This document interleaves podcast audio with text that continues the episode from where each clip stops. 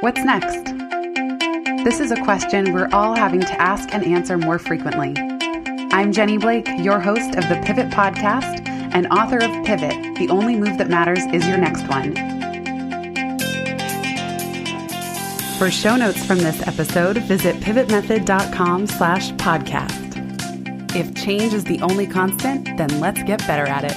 Here we go.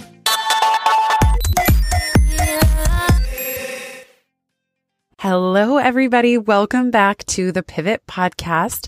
I am very excited to have Kate Swoboda here with me today.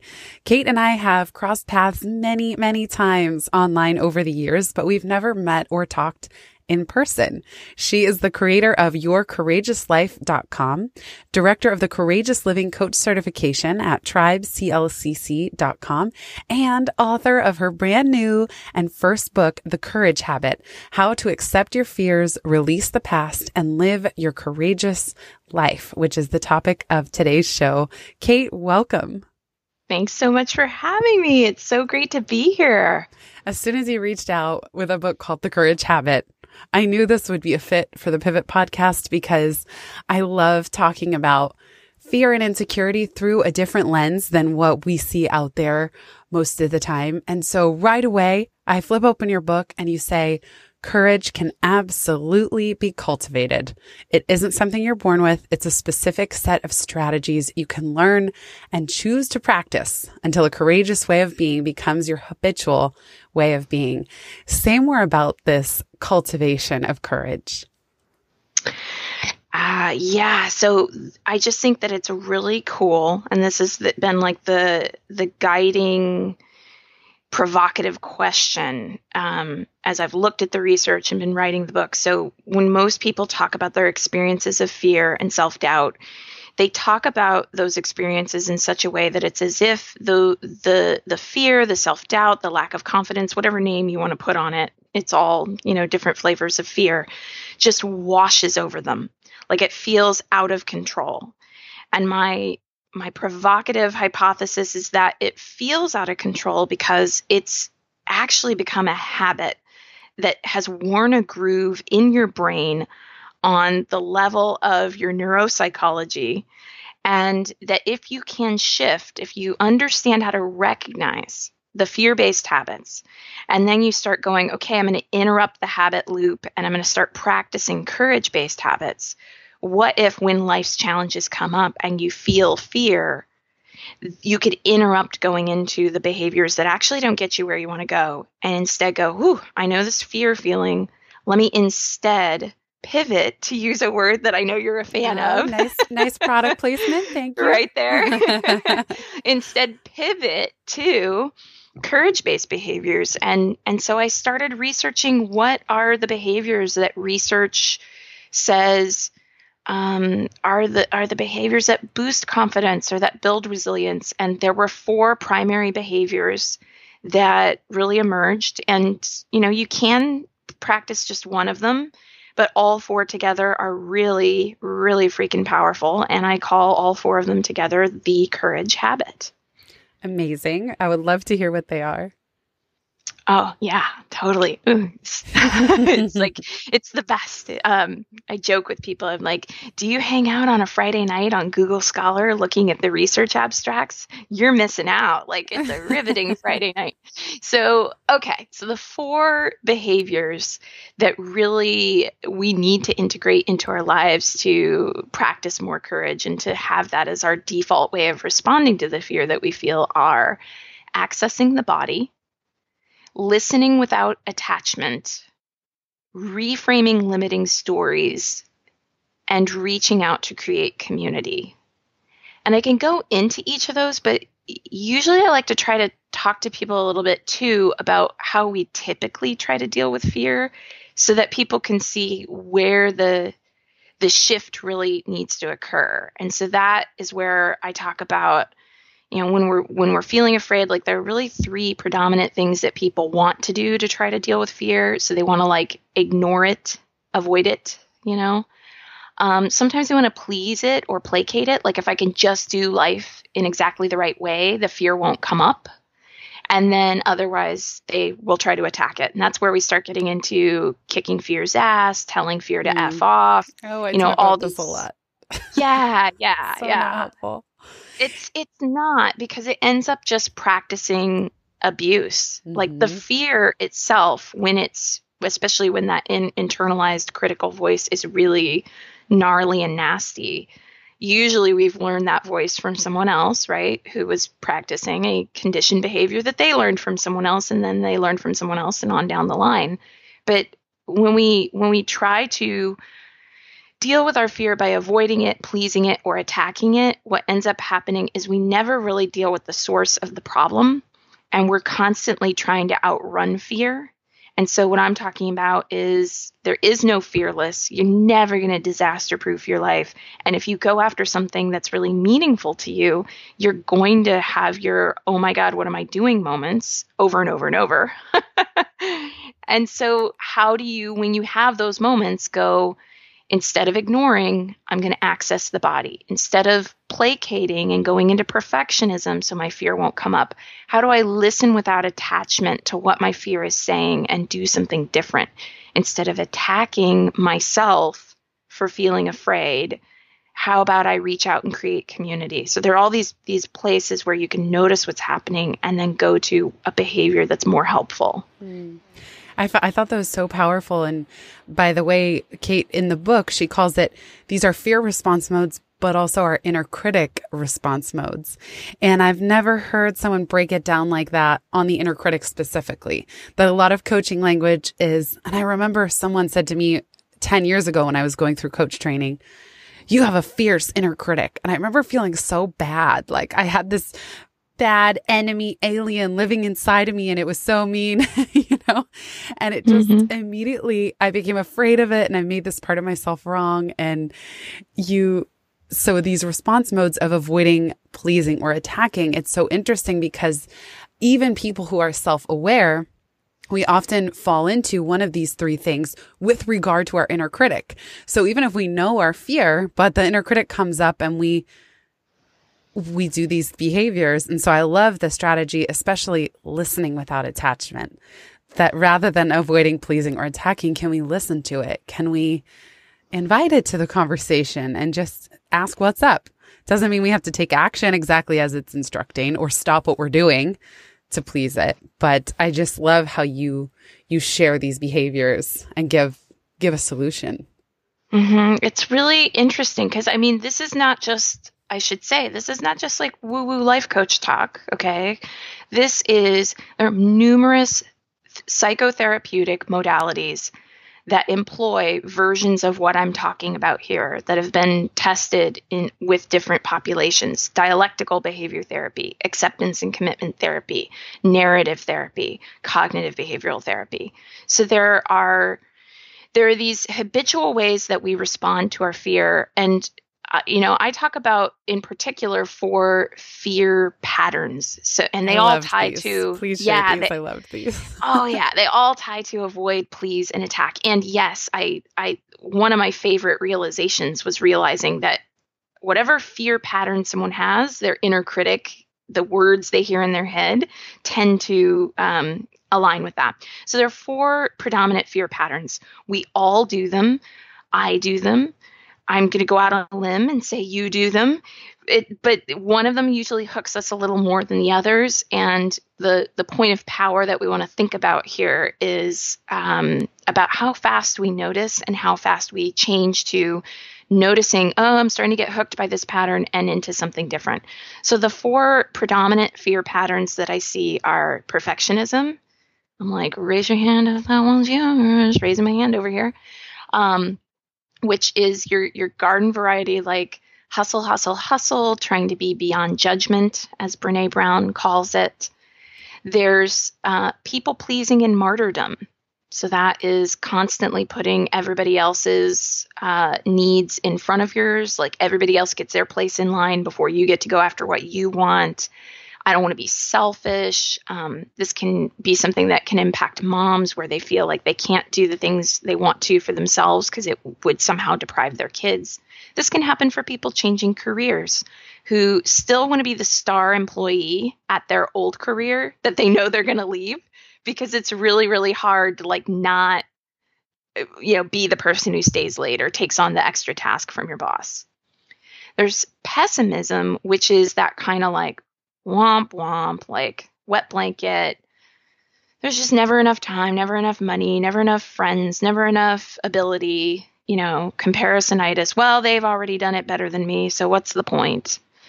And then there's self-sabotage. And technically, yes, all of the three things I've already mentioned are self-sabotage in some form. But with this nuance of self-sabotage, I'm really talking about procrastination, shiny object syndrome that keeps you from being able to be focused, and the kinds of things where something just gets so intimidating that you don't set yourself up for the success you need. So, deciding I want to, have a new career, and you have no savings, and you quit your job tomorrow, and you're like, I'm just going to make it work, and it's like, you haven't built yourself a runway for this new career to take flight. That's it's a well-intentioned follow your bliss kind of move, and that's great, but it's rooted in self-sabotage because you haven't paved the way to actually set yourself up for success.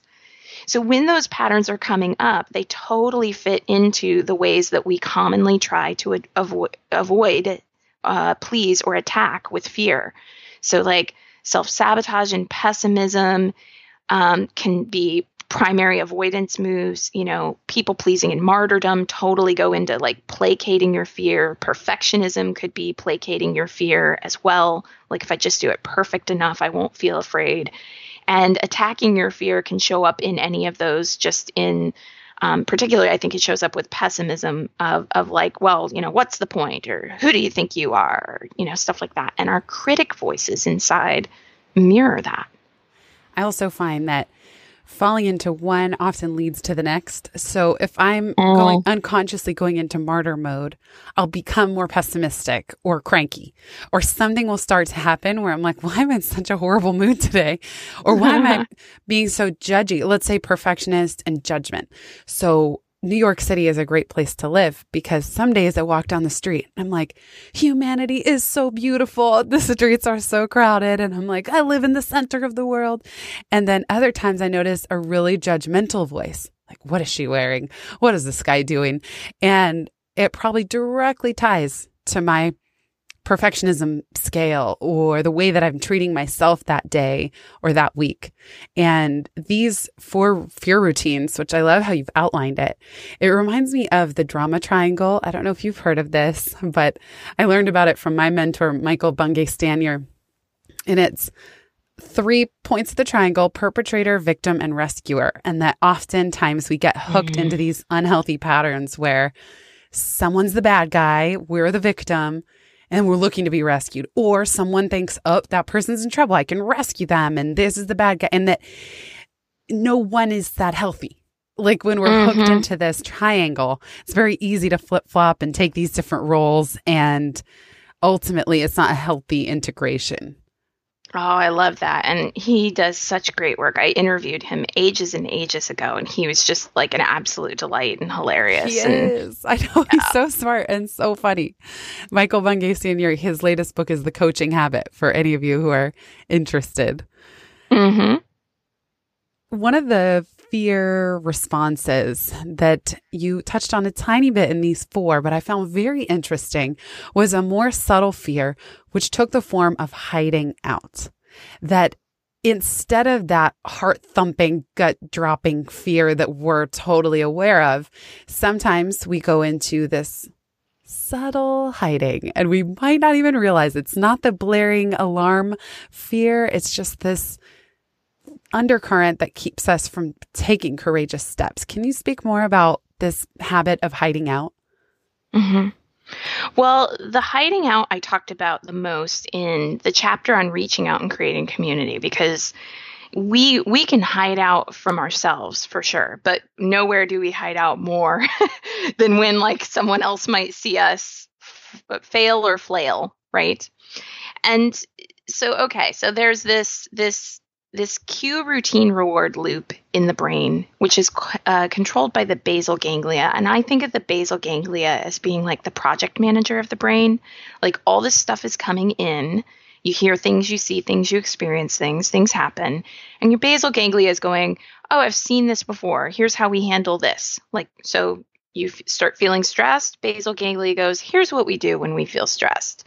And, you know, for some people, especially when these fear patterns are running on autopilot, it's you're stressed, you got a book launch happening, let's go into some perfectionism, make more to-do lists, try to control it, you know, and the cue of fear goes into the routine of perfectionism to get you the temporary reward. And that temporary reward in a case like perfectionism is, at least in my case especially, is like feeling more in control. And it's not in service to my larger life vision of what I want for a book launch or for anything. But in the moment, it feels just a tiny bit better.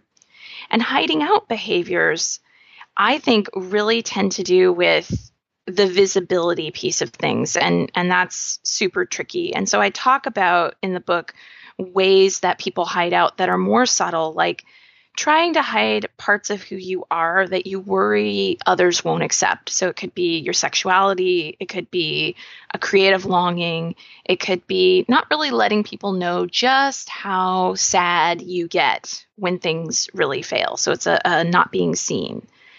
It could also be isolation during times that are really, really difficult. It can take on the form of not ever like control that goes to extremes. And one of the extremes that I offer an example of in the book is alcohol. So like you never touch alcohol because you want to make sure that you totally and completely stay in control when you're in front of other people, or like you need alcohol and you have to be a party girl in order to like at all let yourself relax and connect. So you have to go to one extreme or the other. And with hiding out, I think that it becomes a vicious cycle. So we start hiding out, and then that erodes our ability to really trust ourselves. And because here we are, it's a kind of betrayal, right? Like, I know that I'm this person who has this longing, or this is my sexuality, or this is, I'm this person who's afraid to be seen by others. And so I'm hiding it out. I'm dulling my flame. I stopped trusting myself because I've been the first person to betray myself. I haven't even waited for criticism from someone else. I've gone ahead and assumed the worst. And then because I've been hiding out, it becomes harder for me to get out of hiding out. And the thing just keeps repeating itself. Because now, especially when you start talking about integrating other people and hiding out with other people, now they've seen a false version of you. And then in one's head, it's usually along the lines of, well, they've never known this part of me. I don't want to suddenly show up differently. I don't want to, the intimidation factor just goes up.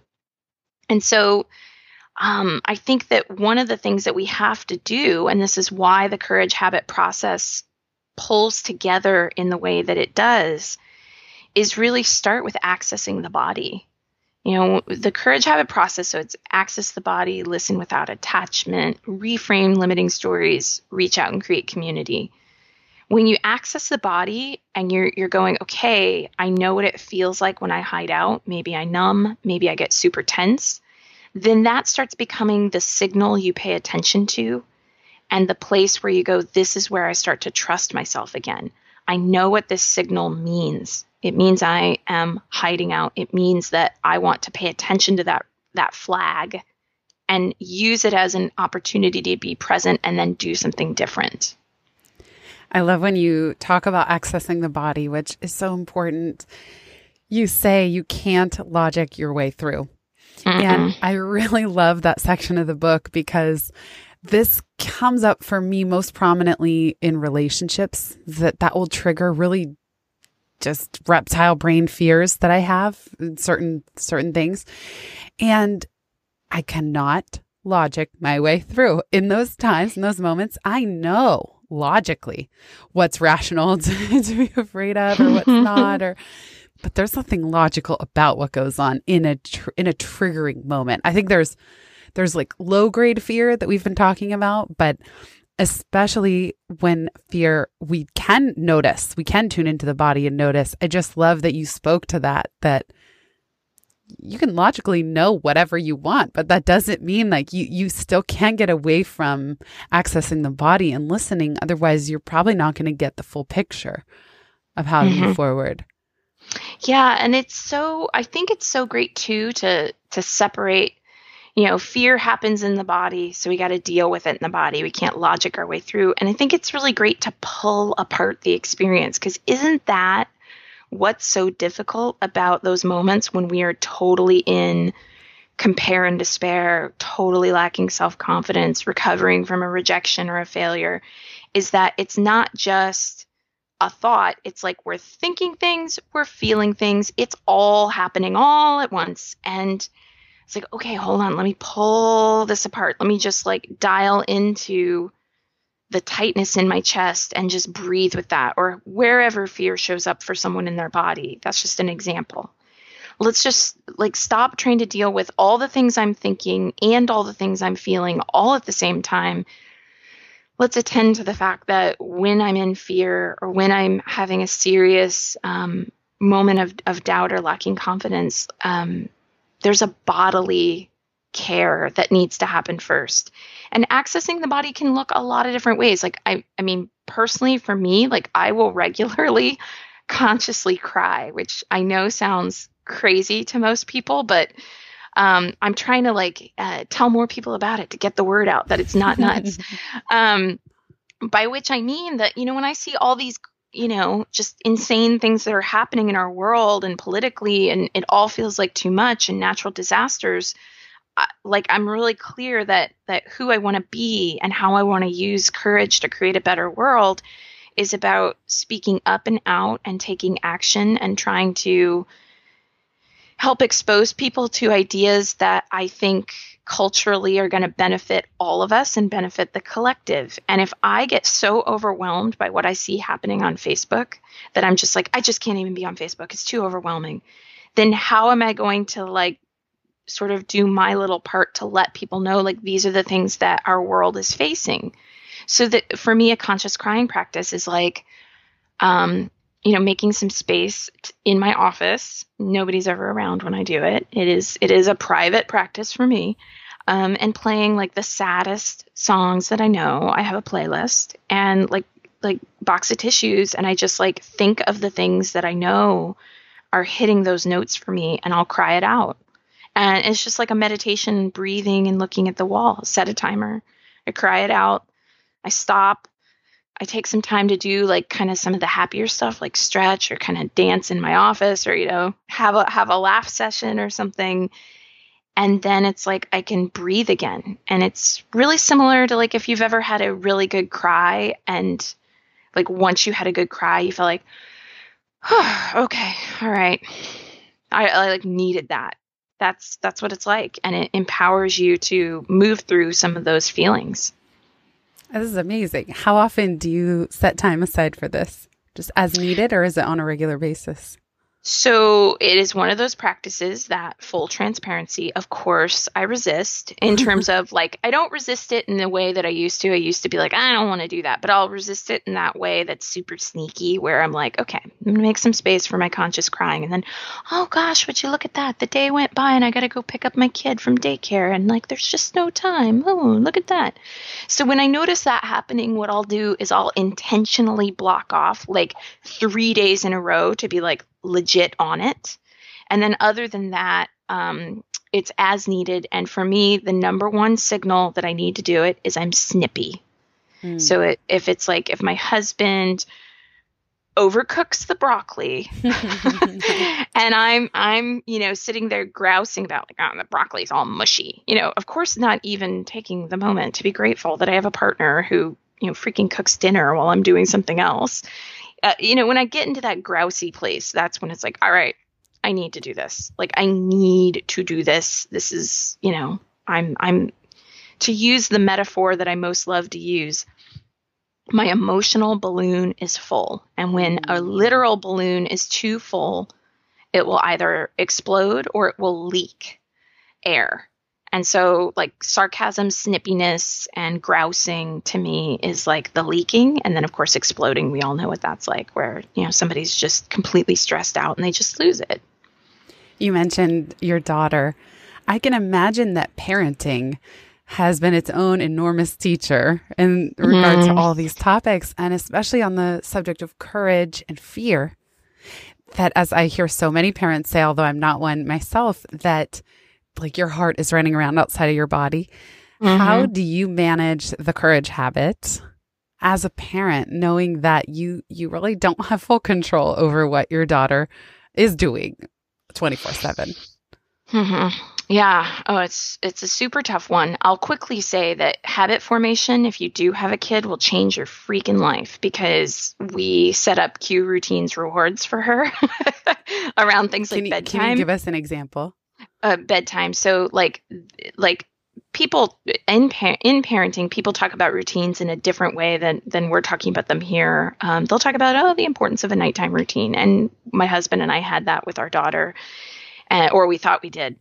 And she would, every night was just a I don't know if I can say bad words on this podcast. I'll say a crap show. How about that? So basically, once I started learning more about habit formation, it was like, okay, no. Cue is this. So she gets to watch, a little show like Sesame Street or Sophia the First or whatever before bed. And it used to be that like she'd watch Sophia the First, and then we'd say, let's go do brush your teeth. And then if she kind of stopped and said, oh, I want to look at my little toy, mommy, or, can I have a drink, or, can we go do da da da? And I'd try to be accommodating about it, because I was thinking, oh yeah. And then after this, we're going to go brush your teeth. No. No, not with a 2-year. It is like, no, you do not pass go. You do not collect $200. You go, you get up from Sophia the First, and you go brush your teeth. And then brushing teeth becomes the next cue for the next reward, which is you get bedtime stories. And if there's no whining, crying, and otherwise delay tactics, you can earn a second bedtime story instead of only having one. And then as soon as bedtime stories are over, again, same thing. You do not, pass go and collect $200. It is like, you do not delay. It is, you are walking straight into bed. And this is, the deal. And then in her room, it was, I was discovering for a reward, Disney audiobooks, like listening to Disney audiobooks. She's like, I will totally get into my bed. And this has been going on for over a year, so it's not a fluke. So that's what we did. And now going to bed for her is like, you're going to bed, and, yeah, sure. Sometimes there's a night where she doesn't want to go to bed or cries out while she's in her room, is like, I won't want to go to bed. And it's just like, we're just like, you're going to bed. Like, it is just like, this is the habit, and we are reinforcing that groove. And these days she walks into her room on her own without being prodded. It's pretty amazing. So there's that. Parenting a kid from a courageous perspective, super tough to do, especially in the current parenting culture, which from my point of view, there are a lot of theories out there about how to parent kids in certain ways. And I chafe at a lot of them in particular, because they're not actually based in research about brain development. Like there's what? Give us an example of one. I won't name the theory, because if I do, then like yeah. There I'm going to get like so much crap for it. But like there's this theory that is used at my daughter's preschool, and it's used very well intentioned, and it does work, I suppose, for some kids, but it's basically this thing about like you try never to say no, and instead always try to focus on yes. And for some kids and you talk to kids a lot about choices, and I'm like, that's awesome. Except, especially around the age of 2, now my daughter's getting to be 4, so it's a little bit different, but especially around the age of 2, the frontal lobe development and the ability to predict into the future and outside of the present moment is like not even there yet. Like it's not there yet. So my belief is that when a kid is hitting, you actually, instead of going, oh, could you do this instead? Distraction. You need to actually go, this is the rule. There's no hitting. Like I'm not saying yell and scream and shame children. Of course not. But like, this is the rule. There's no hitting. And if you do it again, there will be a consequence, and you're going to go have a little timeout, not a shaming timeout, not you stick your nose in the corner, but like you have to separate and take a breather kind of timeout.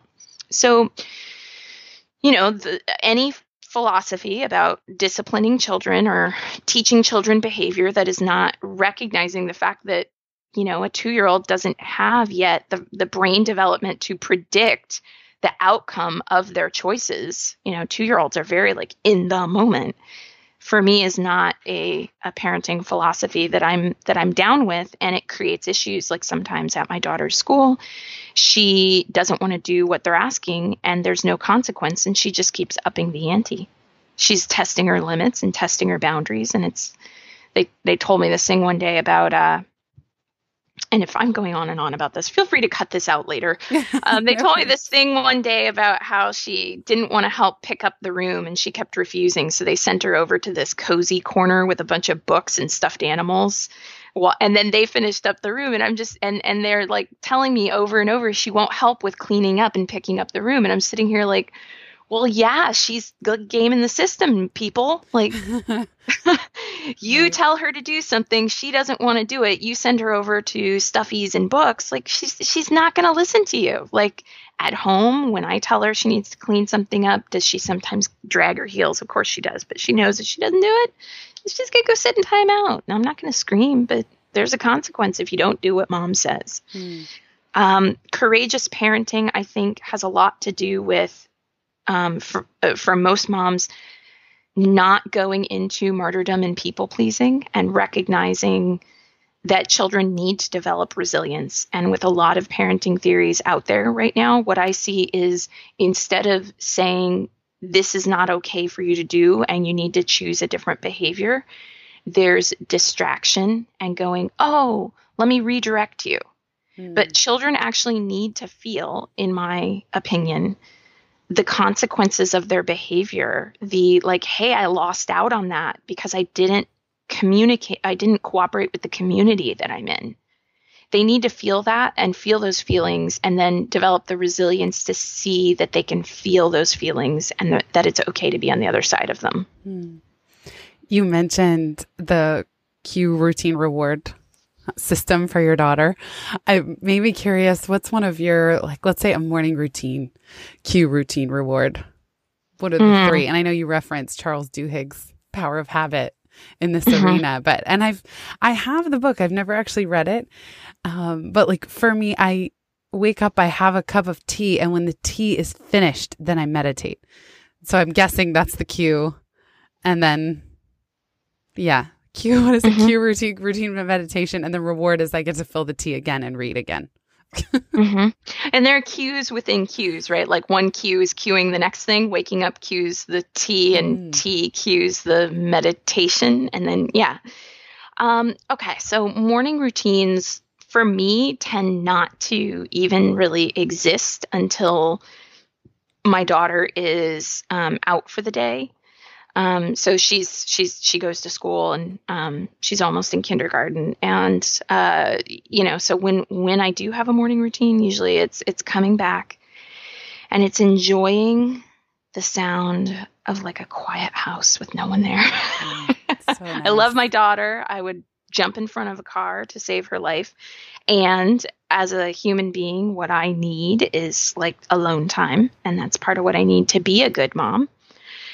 And having coffee, and usually I've got books everywhere, and it's like, how do I just, before I get into work or to-dos or tasks, how do I get into some time to just be totally divorced from that and just be in a space of just thought and inquiry? Because I find that the mornings are very contemplative for me. Like that's the time when I'm thinking about the world or life or a friend or, you know, hanging out with you today and what kind of cool conversation we'll have. So it's really loose and open, but it usually doesn't start until I'm alone in the house.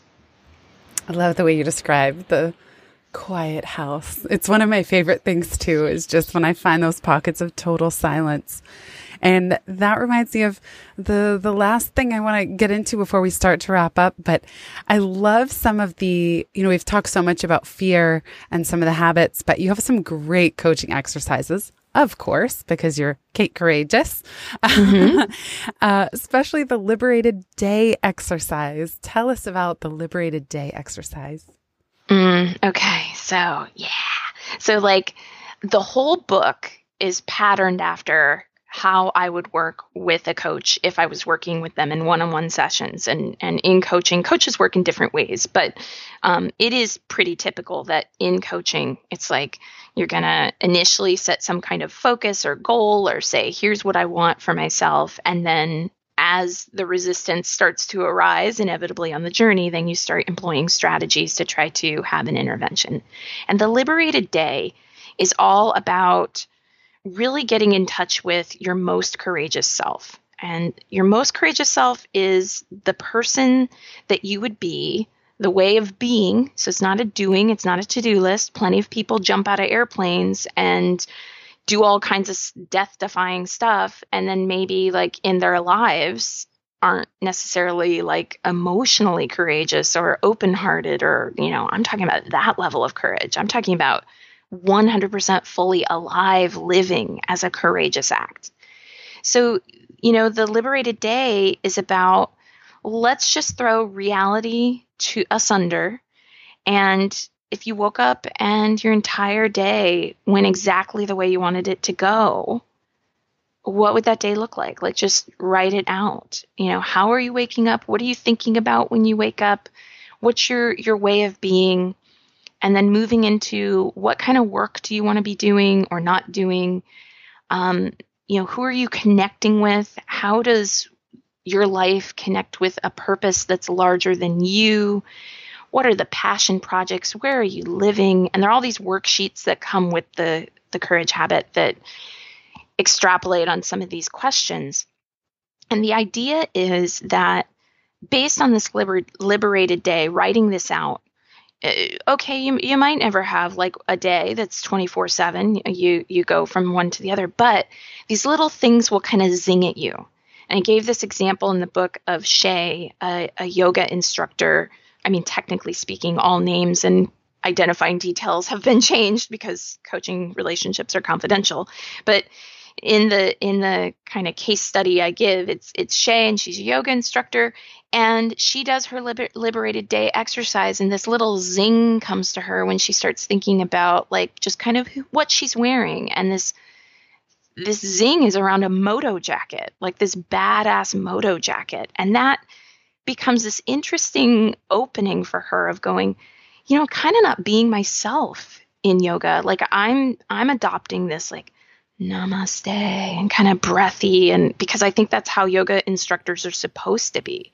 But who I think I really am, who my most courageous self is like a little kind of feisty, a little kind of in the yoga room going, you know what? Don't back off from that pose that intimidates you. Try it. You know, I'm not saying injure yourself, but try it. You know, don't back down. And that's not how any yoga instructor she had been around had ever been. So the Liberated Day exercise with just going full tilt, don't even try to be realistic. Here's who I am and what I want and how I want it to be. You read it over later and it's like, what are the things that make you go, ooh, that would make me feel really fully alive. And from there you start going, what do I want my primary focus to be? And these are the things that I'd like to work on during the entire duration of the Courage Habit. And I find it really exciting to think that somebody could finish the book and literally start the book going, I want this for my life, but don't have it yet. And finish the book and go, wow, these things that I said I wanted, I you know, these three that I or five that I narrowed it down to, I have, like, I'm on my way. This is happening. Absolutely. And to do it with this courageous habit forming and with that spirit. The reason I love Liberated Day, I have one that's very similar called the Ideal Day Mad Lib, where people can fill in the blanks. And by the way, I'll put links to both of these in the show notes. But I liked yours because, for example, I don't prompt with the Ideal Day exercise. I don't prompt if you were your most all out, authentic, courageous self. how would you go through your day? And that was very powerful for me to think about not just what am I doing, but exactly as you just said, how are you being? What is going through your mind? Like if I were to eliminate all those micro moments of people pleasing, like that alone, I could probably craft a liberated day that just removed that. Like I think today in my hazy morning sleep, I was kind of dreaming about my email inbox. Like in my dreams, I was already worried about who needed a response, you know? So I love the awareness around liberated day, not just the activities and not just, oh, wow, I would go jump out of planes or some uber courageous seeming act from the outside, but what it feels like from the inside and even on a micro level from thing to thing to thing. Yeah, I mean, it's got to be about our way of being, right? Like it can't be just, I mean, especially because I start the book talking about, this whole sort of fork in the road in my life came from sitting in a meeting at work for the gazillionth time more than a decade ago and suddenly realizing I don't want to be here. And if you had asked me to just go, what do you want to do with your life? Well, that question, answering that question with, I want to have this job and I want to get this promotion and was exactly what had landed me right there. I had ticked off all the boxes. It was my way of being that that was not working as well. And I would imagine you meet a lot of people who are the women who, like, they're really smart. They know how to make a to-do list and hustle and get stuff done. The problem is that there's this self-help hamster wheel or to-do list hamster wheel of constantly trying to do more things. And doing is great. I don't knock it. And I think it's great to do things in your life, and action will be required. But your way of being is the primary place where the shift takes place. How did finishing the book, and now as you enter the launch phase, are you shifting anything around how you're being and as fears come up around launching this book that maybe you wouldn't have done even prior to writing it? Well, for sure, I'm having to watch the perfectionism hustle thing because it is so, still like it's so there around the things I want the most, right? Like when we want it more than anything, of course I want the book to be a success. Of course, words like, bestseller in your category and on Amazon, like flit through my head. Of course they do. They do for every writer. And anyone who says differently, I'm like, I don't know. And it's been a lot of that. And then I think too, it's been really interesting to notice discomfort with visibility. And by that, I just mean, it's saying it out loud to you. It's like, what are you worried about, Kate? Like this is not, I'm not even remotely worried if I just speak it out loud. But when I am hungry, angry, lonely, or tired, the HALT acronym, it's easy to go into this place of like, oh my God, I feel really seen. It's going to be really intimidating. If I go to a book tour stop and nobody shows up, God, that's going to be so embarrassing. This stuff comes up, and how I'm doing it is I really try to take my own medicine. It's like, okay, I can go into the 4 fear patterns. I have a choice. And if I'm going to be sovereign in my life, over my life, and if I'm going to live a life that's intentional, and, I can go into these 4 fear patterns by default and hide out, or I can go, I know what this work is going to be, and it's going to be the 4-part process of the Courage Habit. I actually called my best friend last weekend and, said to her, I just feel like I'm really struggling right now, and I don't even know what I'm struggling with. Like I can't even articulate it. What in the world? I feel like something's like crazy and overwhelming, and then I go, what's really wrong here? And I'm like, I can handle it. And she said to me, actually, so what would be the opposite of your? She's a coach, of course, right? I was just going to say she sounds like a coach. Right? Sounds like something I would ask. Of course, my best friend's a coach. Yeah. She goes, what would be the opposite of your usual pattern? And it was like such a great, it's reaching out and creating community, calling her. that's what that is. And, you know, I said, well, it would be to emphasize pleasure over doubling down on work to try to feel more in control of the feelings. And she was like, well, there you go. Valerie Tooks, everyone, herholistichealth.com. I love it. I know sometimes it's the most counterintuitive thing, like rest or creating some self-care day. Or I told you before we hit record, one of the things I advise authors with a book coming out is look a month post-launch and block off 2 weeks from your schedule where you don't take a single meeting. And it's very counterintuitive, but I can tell you right now, if you can do it, you'll be so grateful to your past self. And I love that question of just what's the opposite of the usual response. So if you could leave listeners with one piece of homework, because I'm a coach too, so right, we love the homework. I know, I love the homework. I love like one easy next step. What would you have them do? So my favorite thing is to put out there, believe in the power of 5 minutes. So we often think when we want to shift something that we've got to overhaul or make over our lives, or we think it's got to be this big thing.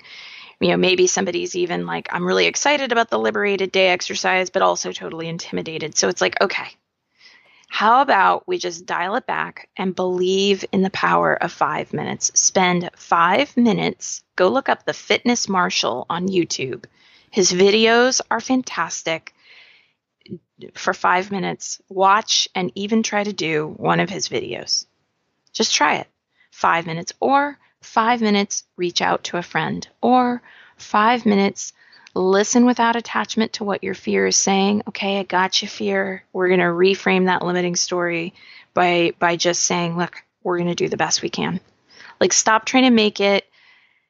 Everything in my life is going to be different tomorrow. And just go to 5 minutes, because most people do not need more on their to-do list. So just start with that and believe in the power of 5 minutes. So well said.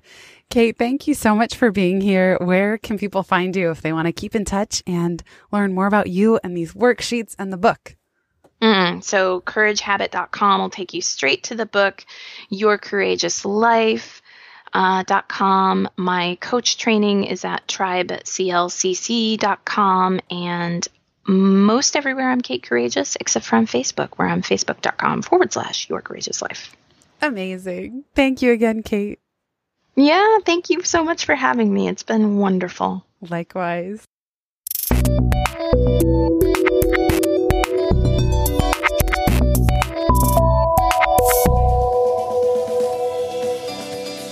Thanks so much for listening to this episode of the Pivot Podcast. Make sure you don't miss an episode or my insider tips and templates by signing up for Pivot List, a curated twice-monthly newsletter where I share the inside scoop on what I'm reading, watching, listening to, and the latest tools I'm geeking out on. Sign up at pivotmethod.com/pivotlist. Get show notes from this episode at pivotmethod.com/podcast, and connect with me on Twitter at Jenny_Blake. Remember, build first, then your courage will follow. Hasn't it always?